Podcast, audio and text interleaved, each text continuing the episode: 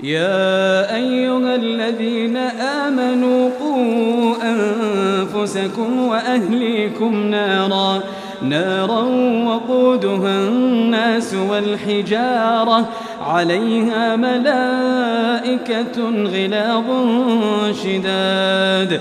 لا يعصون الله ما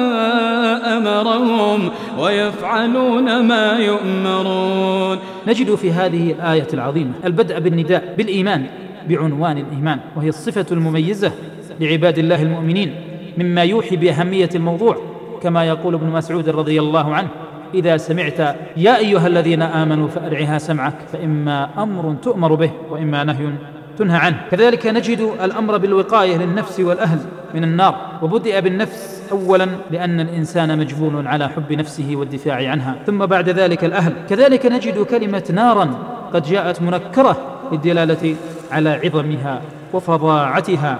إنها نار فحسب. وهذا يكفي للخوف منها. لكنها وصفت مع ذلك بوصفين عظيمين مخيفين. وقودها الناس والحجارة. عليها ملائكة غلاظ شداد. ما أشد هذا الوصف وما أفظعه.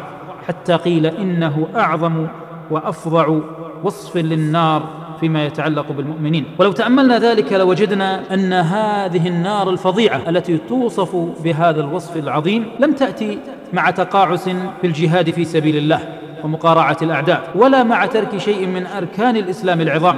وإنما جاءت في مسؤولية التربية مسؤولية النفس والأهل. فهل يعي المربون ذلك؟ هل يعي الآباء ذلك؟